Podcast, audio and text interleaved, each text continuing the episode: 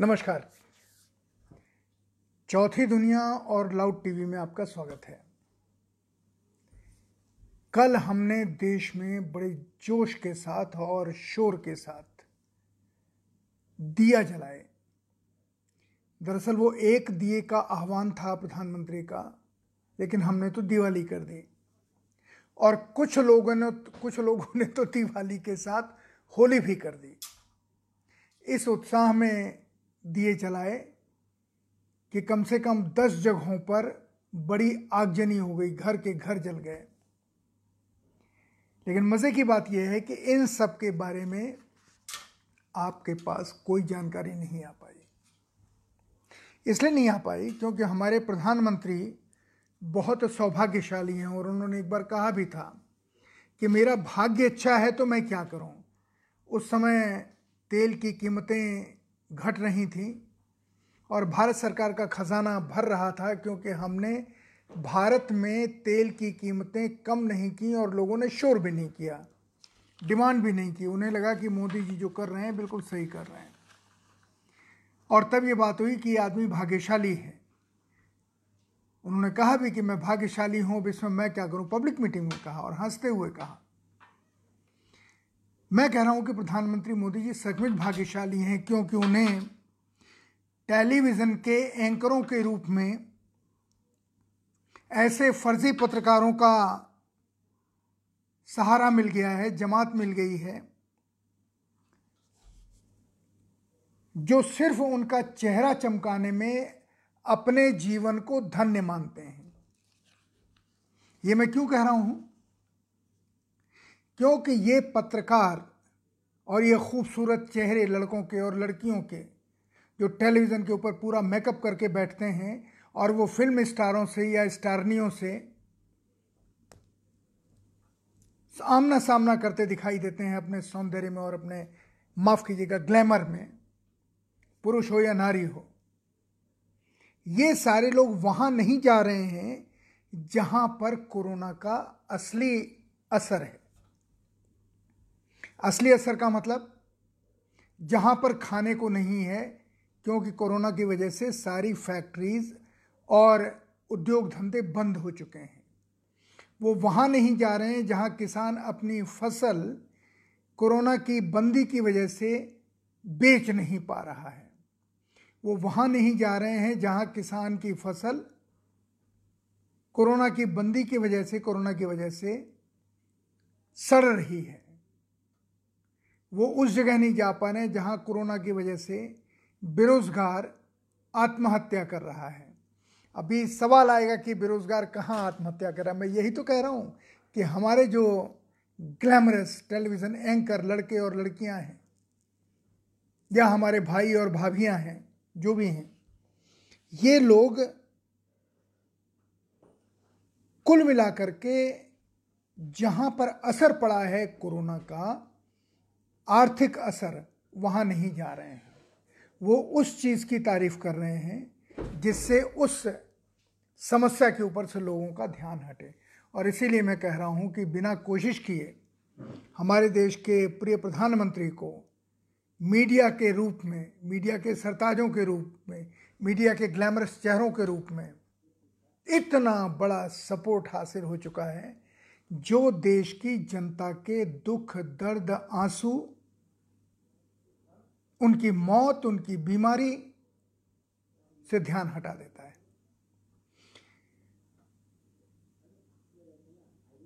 जैसे उदाहरण दे रहा हूं, जैसे टेलीविज़न ने जब जनता कर्फ्यू सफल हुआ और ये नहीं दिखाया कि उस जनता कर्फ्यू के सफल होने का जुलूस किस तरीके से निकाला गया और किस तरीके से लोगों ने उसका जश्न मनाया। वहाँ पर प्रधानमंत्री द्वारा दी गई इस हिदायत का कोई मतलब नहीं था कि आप सोशल डिस्टेंसिंग रखें, आप थोड़े दूर दूर रहें। कोई इसकी चिंता नहीं थी।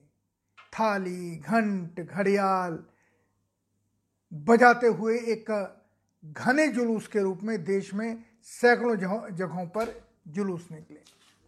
उसे टेलीविज़न ने नहीं दिखाया। इसी तरह टेलीविज़न ने कल जो दीप दर्शन हुआ, उस दीप दर्शन के बाद भी आपको याद होगा कल मैंने कहा था कि मैं आशा करता हूं कि कम से कम वो खूबसूरत गलतियां न दोहराई जाएं जो कर्फ्यू के दौरान सफलता के बाद दोहराई गई थी, पर हुआ वैसा ही। देश में बहुत सारी जगहों पर इस दुर्लभ दीप दर्शन जिसमें पूरा देश शामिल था, वो जुलूस कितनी भी जगहों पर निकले हों, कम जगहों पर या ज़्यादा जगहों पर दिखाए जाने चाहिए थे और लोगों को बताया जाना चाहिए था कि ये गलती है लोगों की, कोरोना से लड़ाई ऐसे नहीं हो सकती कि जो प्रधानमंत्री कह रहे हैं आप उसका उल्टा कर रहे हैं। मशाल लेकर के बड़े बड़े जुलूस निकले और टेलीविज़न चैनलों ने नहीं दिखाया, तो देश का एक बड़ा हिस्सा ये मानेगा कि ये खबर गलत है जो मैं आपको दे रहा हूँ। पर सत्य यही है कि मैं जो कह रहा हूँ वो सच है और जो टेलीविज़न ने दिखाया वो अर्ध सत्य दिखाया। उन्होंने वो चीज़ें नहीं दिखाई और मुझे ये कहने में कोई संकोच नहीं है कि बहुत सारी जगहों पर 70% लोगों ने ही इस बात को माना, 100% लोगों ने नहीं माना, जो लोगों की गलती थी।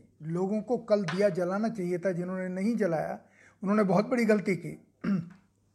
लेकिन एक बात लोगों के मन में घूम रही है और जो कई प्रमुख पत्रकार कह रहे हैं कि कल का जो दीप दर्शन था वो उनके लिए था जो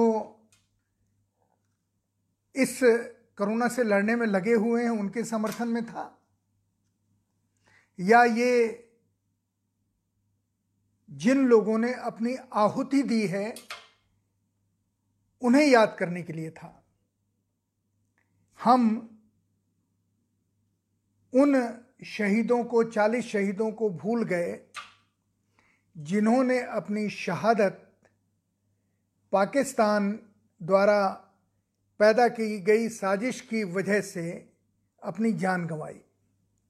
वो इलेक्शन में बहुत बड़ा इशू बना, हमारा एयर स्ट्राइक उसके बाद हुआ। हम उन्हें श्रद्धांजलि देना देश में भूल गए।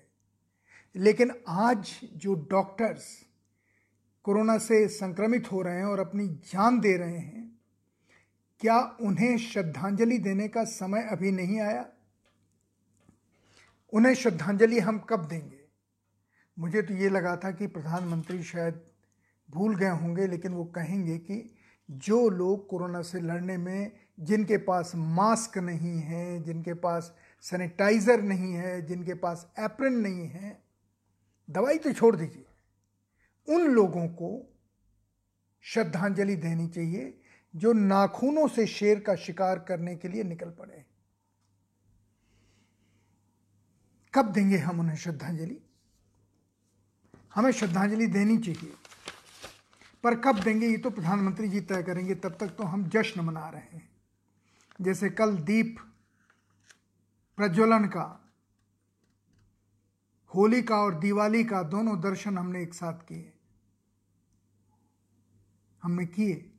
और ये जो हमने दर्शन किए, इससे बहुतों का तो सर गर्व से बहुत ऊंचा हुआ होगा, लेकिन मुझे लग रहा है कि शायद ये कुछ गलत हुआ है। इसमें लोगों का अति उत्साह, अतिरेक वैसे ही गलती कर गया जैसी उसने जब कर्फ्यू लगा था तब की थी।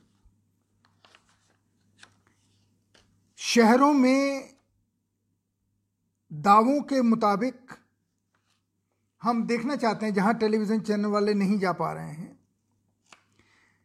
हम ये जानना चाहते हैं कि शहरों में जो सरकार दावे कर रही है कि हम लोगों को खाना खिला रहे हैं और कोई भी भूखा नहीं रहेगा अगर इस जगह आ जाएगा, वहां पर खाने की क्या स्थिति है? वहां खाना किन्हें दिया जा रहा है, कितनी बार दिया जा रहा है और कैसा दिया जा रहा है? क्या इसको जांचने का काम पत्रकारों का नहीं है? पर हमारे प्रिय नई सोच के पत्रकार जो टेलीविज़न पर अपने ज्ञान की बदौलत नहीं, अपनी बकैती की बदौलत अपना चेहरा दिखाते हैं और बात करते हैं, उन्हें ये नहीं समझ में आता कि उन्हें जाना चाहिए उन जगहों पर जहाँ पर लोगों की सुविधाओं के लिए घोषणाएं होती हैं, उन्हें वो सुविधाएं कितनी मिलती हैं कितनी नहीं मिलती हैं। दरअसल हमारे भाई रिपोर्टर तो हैं ही नहीं। भोजन की सच्चाई दिखाना उनका सबसे बड़ा कर्तव्य है, लेकिन वो नहीं दिखा रहे हैं। बेरोजगारी की सच्चाई दिखाना जिस तरीके से क्योंकि ज़्यादातर उद्योग शहरों में है, जिस तरीके से शहरों में हैदराबाद, बेंगलोर, बम्बई और दिल्ली, इनमें जिस तरीके से उद्योग बंद हुए हैं, उन उद्योगों के बंद होने के बाद लोगों की क्या स्थिति है, मजदूरों की क्या स्थिति है, ये सच्चाई तो दिखानी चाहिए ना। हमारा कोई भी टेलीविज़न का पत्रकार इस भ्रम को फैलाने से उसे फुर्सत मिले तब तो वो सोचे कि उसे उस जगह भी जाना चाहिए जहाँ सैकड़ों मील का सफ़र पैदल तय करते हुए अपने गांव लोग पहुँचे हैं, वहाँ उनके घर की क्या स्थिति, क्या उनके घर के पास खाना है जहाँ ये मज़दूर पहुँचे हैं, क्या वहाँ बीमारी तो नहीं पहुँची है, क्या उनके एकांतवास की जिसे क्वारंटाइन कहते हैं वह उसकी कोई व्यवस्था है क्या, या मज़दूरों ने जो जो जो बड़े शहर छोड़ के अपने गांव गए हैं ये सावधानी रखी है। ये दिखाने का काम पत्रकारों का था, लेकिन दिखाई नहीं दिया, क्योंकि छोटे शहर और गांव जहाँ इस देश की 80% जनता रहती है, इनके एजेंडे में नहीं है। ये सवाल मैं जानबूझ के इसलिए पूछ रहा हूँ क्योंकि इन्हें समझ में आए, जो कि कभी ज़िंदगी में नहीं आया, क्योंकि ये पत्रकार हैं ही नहीं, ये एक तरीके से भड़ैत हैं, प्रचारक हैं, ये इन्हें नहीं समझ में आएगा। अब मैं एक सवाल पुलिस से पूछता हूँ, जो सवाल टेलीविज़न के पत्रकारों को पूछना चाहिए था। एक शख्स, मरकज़ का चीफ, जिसे लेकर के सारे देश में शोर हो रहा है कि मरकज़ ने सारे देश में कोरोना नाम की बीमारी को फैला दिया, नहीं तो ये कोरोना अब तक ख़त्म हो चुकी होती। मैं सिर्फ ये पूछना चाहता हूँ कि ये सवाल नहीं पूछना चाहिए कि वहाँ पर चूँकि वो मुस्लिम इलाका है निज़ामुद्दीन के पास का, वहाँ पर CID के कितने लोगों की तैनाती है, IB के कितने लोगों की तैनाती है, उन्होंने रिपोर्ट कोई दी या नहीं दी, 10,000 लोग एक इमारत में छिपे हुए हैं उसके बारे में रिपोर्ट दी या नहीं दी। और उस आदमी को क्राइम ब्रांच और सारी इन्वेस्टिगेटिव एजेंसीज, सिक्योरिटी एजेंसीज क्यों तलाश नहीं पा रही हैं? वो अमेरिका भाग गया, पाकिस्तान भाग गया, चीन भाग गया, कहाँ भाग गया? वो हमारे देश में है। और दिल्ली से एक 40-50 किलोमीटर दूर कांधला नाम की जगह है जहाँ के वो रहने वाले हैं, जिनके घर को YouTube पे आप देख सकते हैं, शानदार घर है। वो शख्स जिसे सैकड़ों हज़ारों लोग जानते हैं, वो घर से निकल के कहाँ चला गया और कितनी देर में? रात के 2:30 बजे देश के सिक्योरिटी एडवाइज़र श्री अजित डोवाल उस व्यक्ति से मिलने जाते हैं मरकज़ में, उनकी मुलाकात होती है, बातचीत होती है। उसके बाद अजित डोवाल लौट के आते हैं और श्री मौलाना साद या शाद, जो मरकज़ के चीफ हैं, जिन्हें पुलिस नहीं तलाश पा रही है, जिनके ऊपर मुकदमे दर्ज हैं, हमारे देश की इंटेलिजेंस, IB, CBI जितनी हैं, उन्हें नहीं तलाश पा रही है। तो अगर किसी पत्रकार के मन में ये संदेह हो जाए कि क्या इसका रिश्ता उनके और अजित डोवाल के मिलने में तो कहीं नहीं छुपा हुआ है, उनकी अजित डोवाल से रात में 2:30 बजे क्या बातचीत हुई, 2 बजे क्या बातचीत हुई, श्री अजित डोवाल ने अभी नहीं बताया हमें, लेकिन वो गायब हो गए और पुलिस उन्हें नहीं तलाश पा रही है।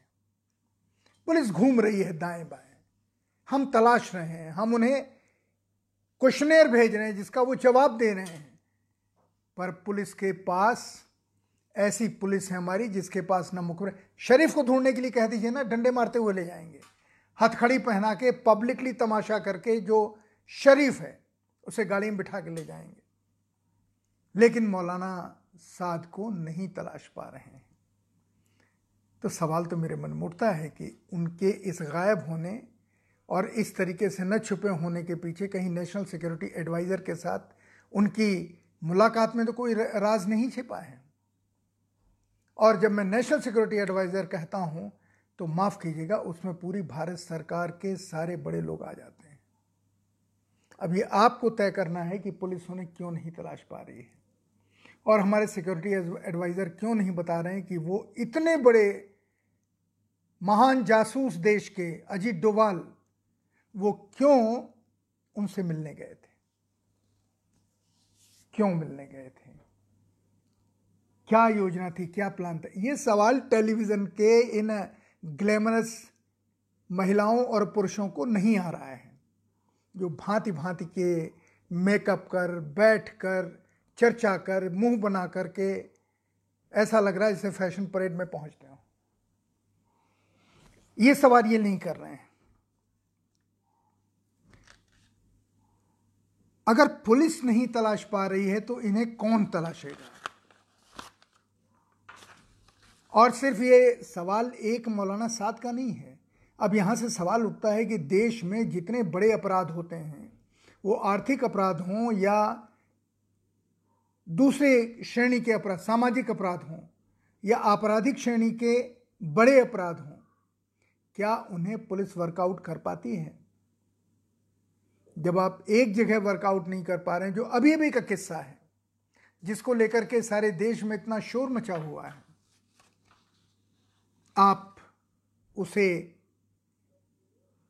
सचमुच वर्कआउट करके उन केसों की तह तक पहुंचते हैं या बड़ी हत्याएं हैं। किसी चीज को पहले रोकने का तो कोई सवाल ही नहीं उठता।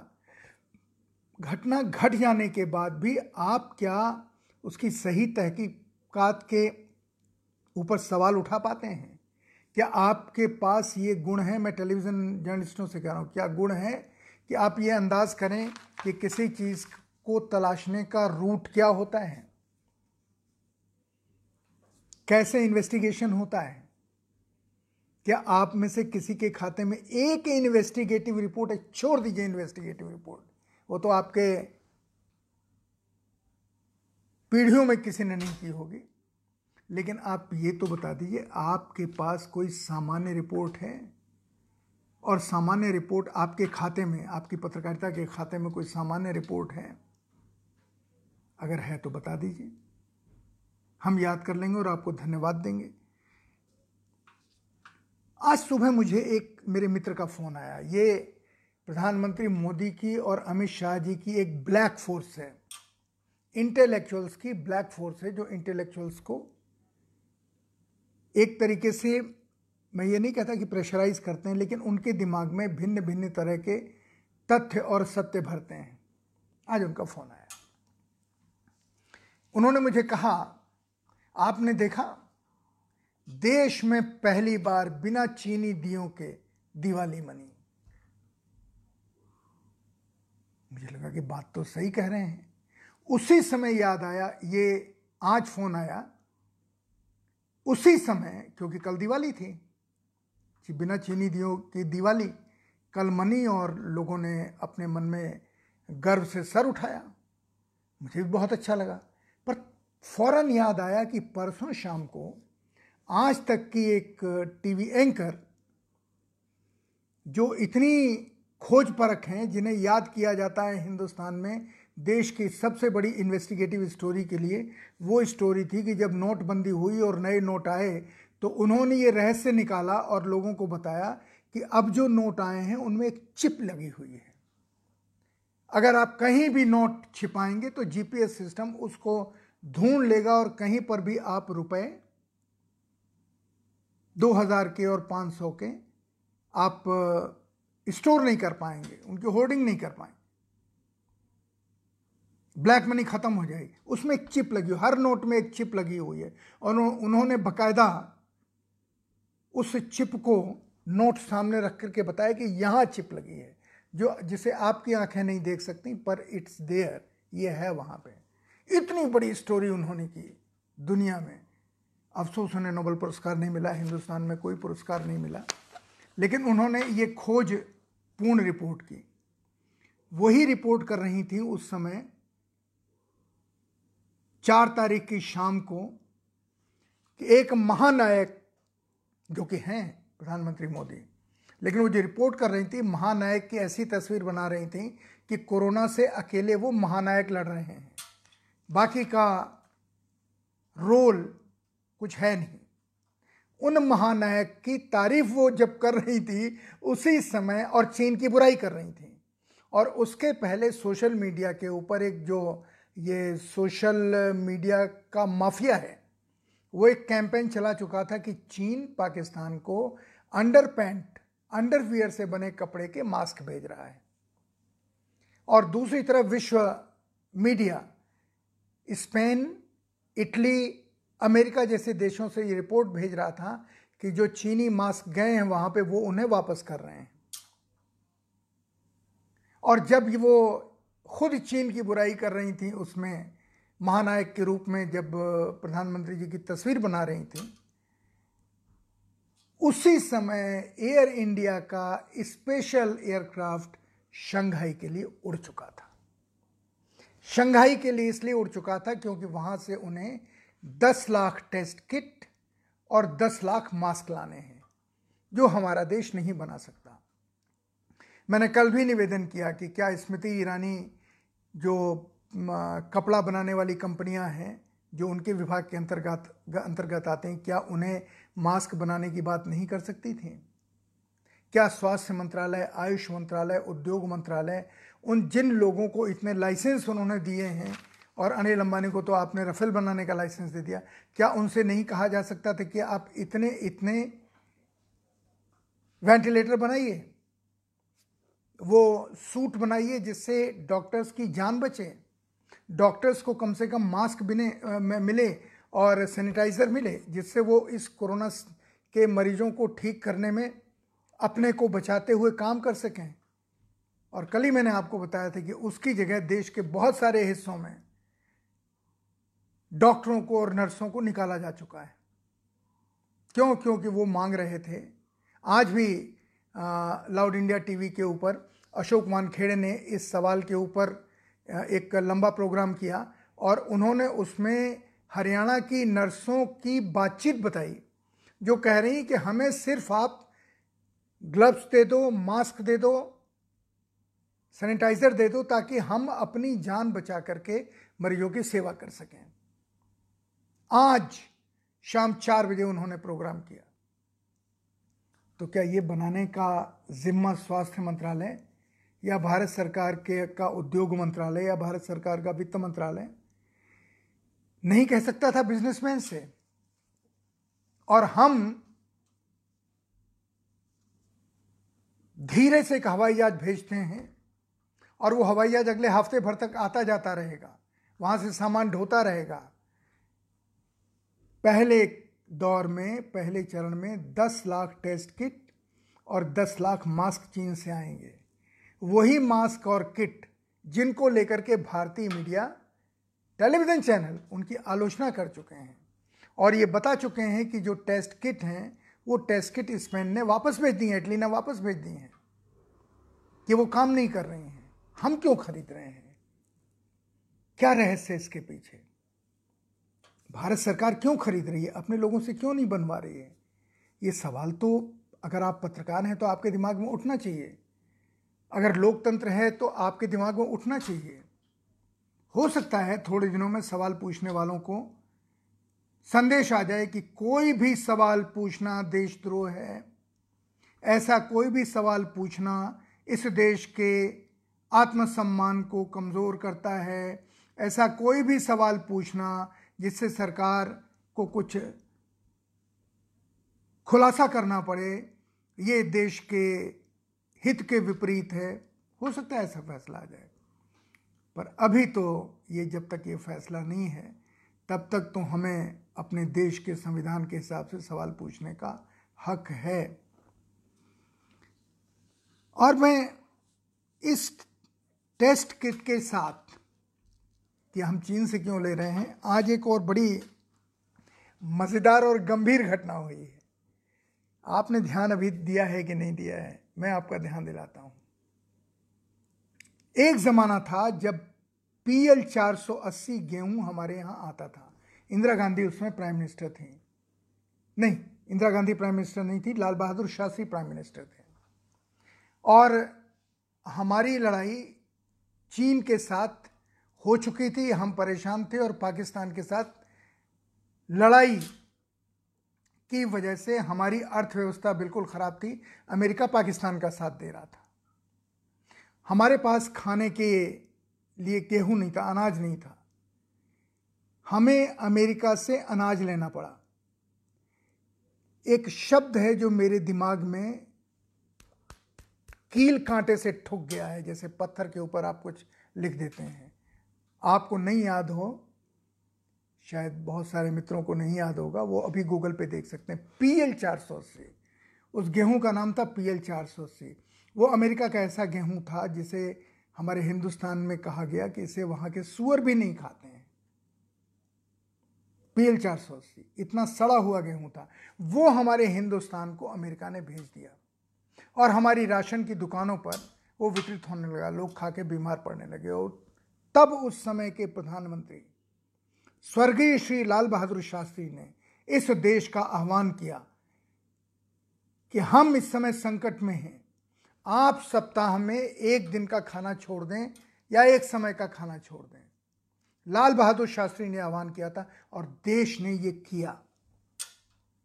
हमने अन्न बचाया, हमने खाना नहीं खाया। क्यों? क्योंकि हमारे प्रधानमंत्री लाल बहादुर शास्त्री जैसे व्यक्ति थे जिनकी कथनी करनी पहनावे ओढ़ावे में कोई छद्म नहीं था। वो जब मरे तो उनके अकाउंट में 10,000 रुपये नहीं थे।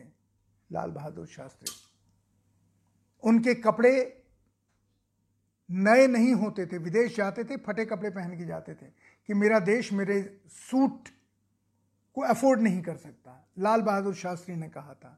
आज भारतीय जनता पार्टी के राष्ट्रीय अध्यक्ष श्री JP नड्डा ने आह्वान किया है कि भारतीय जनता पार्टी के कार्यकर्ता एक समय का खाना त्याग दें। क्यों त्याग दें उन्होंने नहीं बताया। उनका स्वास्थ्य ठीक होगा इसलिए त्याग दें, या उस अन्न से उनका पेट भरा जाएगा जिनके पास अभी खाना नहीं है इसलिए त्याग दें, वो उन्होंने कुछ नहीं बताया। उन्होंने कहा कि भारतीय जनता पार्टी के कार्यकर्ता एक समय का भोजन त्याग दें। देश क्यों नहीं त्यागे? जब हमने सारे दिए जलाए, सारे देश ने पुलवामा के शहीदों को श्रद्धांजलि देने के लिए हमने दिए नहीं जलाए थे, लेकिन हमने कोरोना से लड़ने के लिए दिए जलाए, दिवाली मनाई, होली मनाई।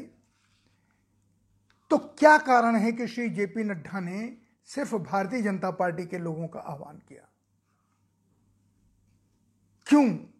इसके पीछे मेरा दिमाग घूम रहा है कि है क्या ये चक्कर। प्रधानमंत्री ने आह्वान नहीं किया है। JP नड्डा साहब जो भारतीय जनता पार्टी के प्रधानमंत्री की तरह के ताकतवर व्यक्ति हैं, क्योंकि लोकतंत्र में पार्टी का अध्यक्ष प्रधानमंत्री से बड़ा होता है, उन्होंने ये क्यों आह्वान किया? अब मेरा दिमाग खनखनाने लगा और मैं आपसे शेयर कर रहा हूँ, कहीं ऐसा तो नहीं है कि जिस तरीके से हमारे देश की उन कंपनियों को जो अब तक टेस्ट किट और मास्क वगैरह बनाती थी या मेडिकल इक्विपमेंट्स बनाती थी, उन्हें ऑर्डर न दे करके आपने हवाई जहाज भेज दिया चीन सामान लाने के लिए। कहीं ऐसा तो नहीं है कि आने वाले सप्ताह भर के भीतर ये खबर आ जाए कि हमारे देश के अन्न के भंडार खाली हो गए हैं और हमें विदेशों से अनाज मंगाना पड़ रहा है।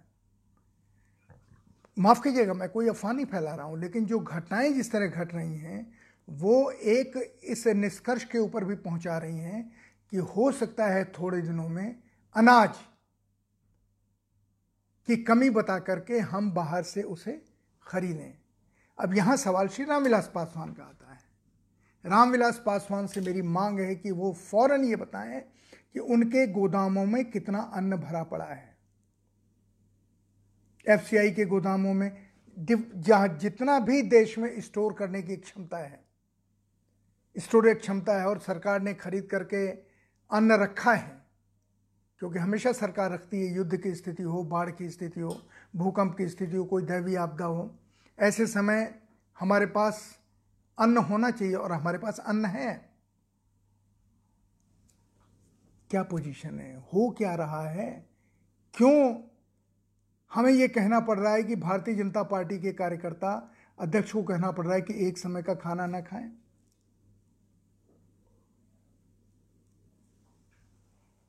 सोचिए। रामविलास पासवान जी से तो मेरा आग्रह है कि अगर उनमें ज़रा भी नैतिकता है तो वो फौरन 2 दिन के भीतर देश को ये जानकारी दें कि देश के पास कितना अन्न है। रामविलास जी, कृपा करके इसकी जानकारी देश को दीजिए।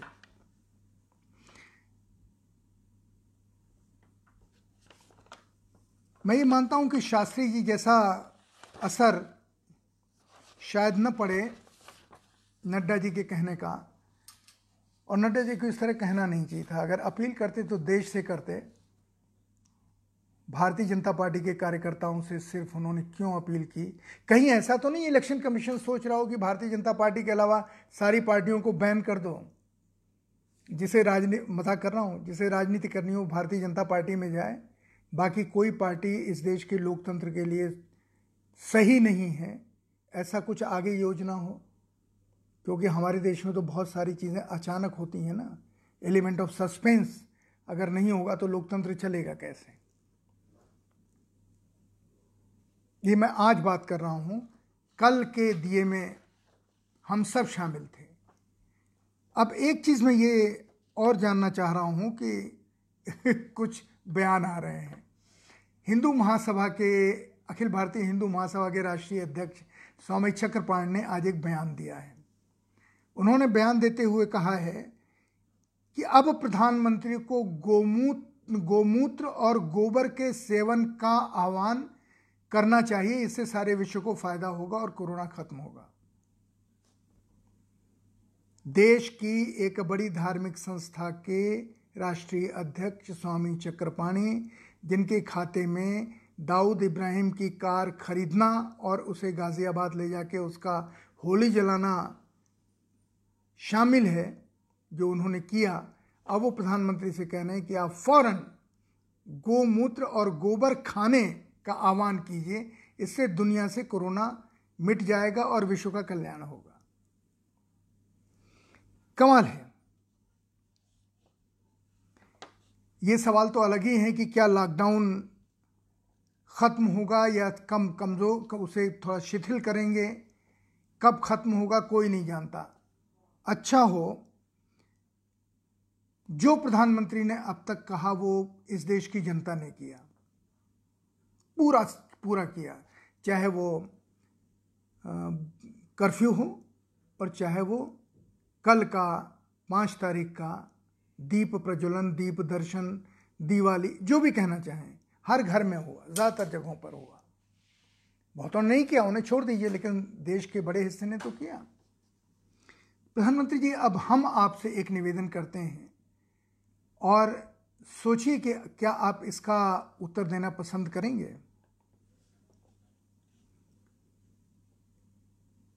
कोरोना आक्रमण पर एक वाइट पेपर आप देश के सामने रखिए। कोरोना की क्या स्थिति है, अगर ये 4,000, 5,000 या 6,000 जो पेशेंट हैं जिनका प्रचार टेलीविज़न कर रहा है, या 50,000 या 60,000 संभावित संक्रमित लोग हैं, ये देश में किन हिस्सों में हैं? आपके पास जानकारी होगी, एक वाइट पेपर निकालिए ताकि हम ये समझ सकें कि हम खड़े कहाँ हैं कोरोना की बीमारी में। अभी तो ये लगता है कि हर पड़ोसी कोरोना का संक्रमित व्यक्ति तो नहीं है। तो मैं चाहता हूँ एक वाइट पेपर इसके ऊपर निकले, जो जिससे देश ये जाने कि ये कोरोना कि कहानी है क्या, कितने लोग हैं जो मरकज़ के द्वारा संक्रमित हैं, कितने लोग हैं जो नॉन मरकज़ संक्रमित हैं और देश के किन किन हिस्सों में कहाँ कहाँ हैं। हम जो आपने नियम बताए हैं उसी का पालन करते हुए ये सवाल इसलिए पूछ रहे हैं ताकि हम अपने हर पड़ोसी को कोरोना का संक्रमित न माने। दूसरा, इस बीमारी का सामना करने के लिए केंद्रीय मंत्रिमंडल क्या कर रहा है और मंत्री क्या कर रहे हैं। क्या मंत्री सिर्फ अपने घर में बैठ करके, कल भी मैंने सवाल पूछा था, आज फिर पूछ रहा हूं, केंद्रीय मंत्री क्या घर में बैठ करके टेलीविज़न देख रहे हैं, अपनी फ़ोटो पोस्ट कर रहे हैं या अपने विभाग का सक्षम संचालन कर इस वाइट पेपर होना चाहिए कि केंद्रीय मंत्रिमंडल के विभिन्न विभाग इसमें कर क्या रहे हैं। लोगों को भरोसा होना चाहिए कि ये रिसर्च हो रहा है, हमारी रिसर्च होम्योपैथी में, नेचर क्योर में, आयुर्वेद में, यूनानी में यहाँ तक पहुँची, हमने इन लोगों से संपर्क किया, देश भर के जो आयुष के एक्सपर्ट हैं, बाबा रामदेव से शुरू कर दिया, आचार्य बाल कृष्ण से, जितने भी बड़े बड़े ज्ञाता हैं, क्या उनके साथ आयुष मंत्रालय ने या स्वास्थ्य मंत्रालय ने कोई बातचीत की। और अब तो हाल ये है कि स्वास्थ्य मंत्रालय तो डॉक्टरों से बात करने में ही हिचक रहा है क्योंकि डॉक्टर सवाल पूछ रहे हैं कि हमारी स्वास्थ्य का क्या हाल है। मेरे पास वो जानकारी है कि अब तक इतने डॉक्टरों की मृत्यु हो चुकी है, लेकिन मैं आपसे शेयर नहीं करूंगा क्योंकि जो गए हैं इस कोरोना में वो भी शहीद की श्रेणी में आते हैं। उन्होंने सारे ऑड्स के बावजूद कोरोना से संक्रमित लोगों का इलाज किया है, भले ही उनमें खुद संक्रमण हो गया हो। नर्सें गई हैं, डॉक्टर्स गए हैं, इनका एहसान इस मुल्क को मानना चाहिए और उन्हें श्रद्धांजलि देने का कोई कार्यक्रम सामूहिक रूप से वैसे ही करना चाहिए जैसे कल प्रधानमंत्री की अपील पर दीप दर्शन हुआ, दीप प्रज्वलन हुआ। ये भी हमें सरकार बताए उस वाइट पेपर में कि हमने अपने देश में क्यों मास्क, सैनिटाइजर और वेंटिलेटर नहीं बनाए। जब हमको, मैं स्वास्थ्य मंत्री के बयान से ले रहा हूं कि हमें जब ये सबसे पहले पता चला फरवरी में, तो हमने ये किया, लेकिन तुमने बेसिक जो आवश्यकता थी, जो दुनिया में जिसका कि चाहे वो इटली में हो चाहे चीन में हो आवश्यकता पड़ गई थी, सैनिटाइज़र की, मास्क की, सूट की और वेंटिलेटर की, वो हमने उस समय क्यों प्रिक्योर नहीं किए या हमने अपने सारे कारखानों को क्यों इन्हें बनाने के का आदेश नहीं दिया और दिया तो कब दिया। ये सारी जानकारी प्रधानमंत्री जी, आपसे आग्रह है कि एक वाइट पेपर में आप लोगों के सामने रखें। आपकी सारी बात हम मानते हैं, सारी बातें मानी हैं, देश ने मानी है, कोई घर से बाहर नहीं घूम रहा है, जो घूम रहे हैं वो बहुत ज़रूरी काम से घूम रहे हैं। अब आपकी सिक्योरिटी एजेंसी अगर मौलाना साद को नहीं पकड़ पा रही है, इसमें देश के लोगों को क्या दोष है।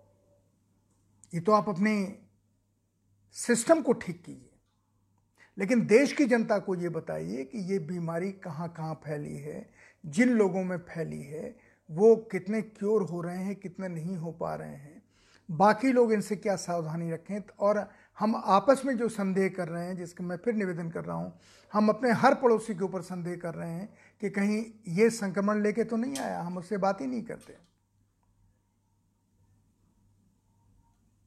कृपा करके एक वाइट पेपर इसके ऊपर निकलवाइए, देश के लोगों में विश्वास होगा और हम आपके शुक्रगुजार होंगे कि आप हमें ये बताएंगे कि अपना देश, महान भारतवर्ष, कोरोना जैसी बीमारी से लड़ने के लिए क्या क्या खास कर रहा है जो बाकी देश नहीं कर पा रहे हैं।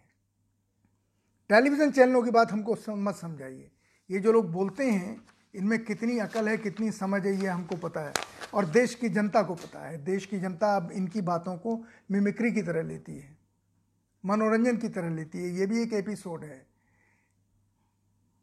अर्णव गोस्वामी कितना चिल्ला सकते हैं, लगाओ तो जरा देखो क्या बोल रहा है। हमारे साथी अमीश देवगन, वो हिंदी में अर्णव गोस्वामी का हिंदी का अवतार है, वो क्या चिल्ला रहा है उसको जरा देख लो। अच्छा, सुधीर चौधरी क्या बोल रहे हैं, उन्होंने नया क्या खोज की, क्योंकि उन्होंने भी श्वेता सिंह की तरह ये खोज की थी कि नोट में चिप लगी है, श्वेता के बाद खोज की थी। तो ये इनका नई खोज क्या है कोरोना के ऊपर। और फिर एक्सपर्ट जो बाकी हैं, रूबिका जी हैं, रोमाना जी हैं, अंजना जी हैं, ये जितने लोग हैं ये सब लोग मिलकर के, या सुमित अवस्थी हैं, ये क्या नया दे रहे हैं, इन्होंने क्या खोज की है, हमें उसमें इंटरेस्ट नहीं है। हमें इंटरेस्ट है श्री नरेंद्र मोदी की सरकार इस बीमारी से लड़ने के लिए क्या कर रही है, और वही हम जानना चाहते हैं। हम अपेक्षा करेंगे कि आप हमें जल्दी से जल्दी इसके बारे में एक वाइट पेपर देंगे, एक जानकारी देंगे, ताकि हम में आत्मविश्वास पैदा हो कि हम आपकी सारी बात मान रहे हैं, हमारा देश भी हमारे लिए ये कर रहा है। देश का मतलब देश का सिस्टम ये कर रहा है। आशा है आपके कानों तक कोई ना कोई तो हमारी बात ज़रूर पहुंचाएगा। नमस्कार, जय हिंद।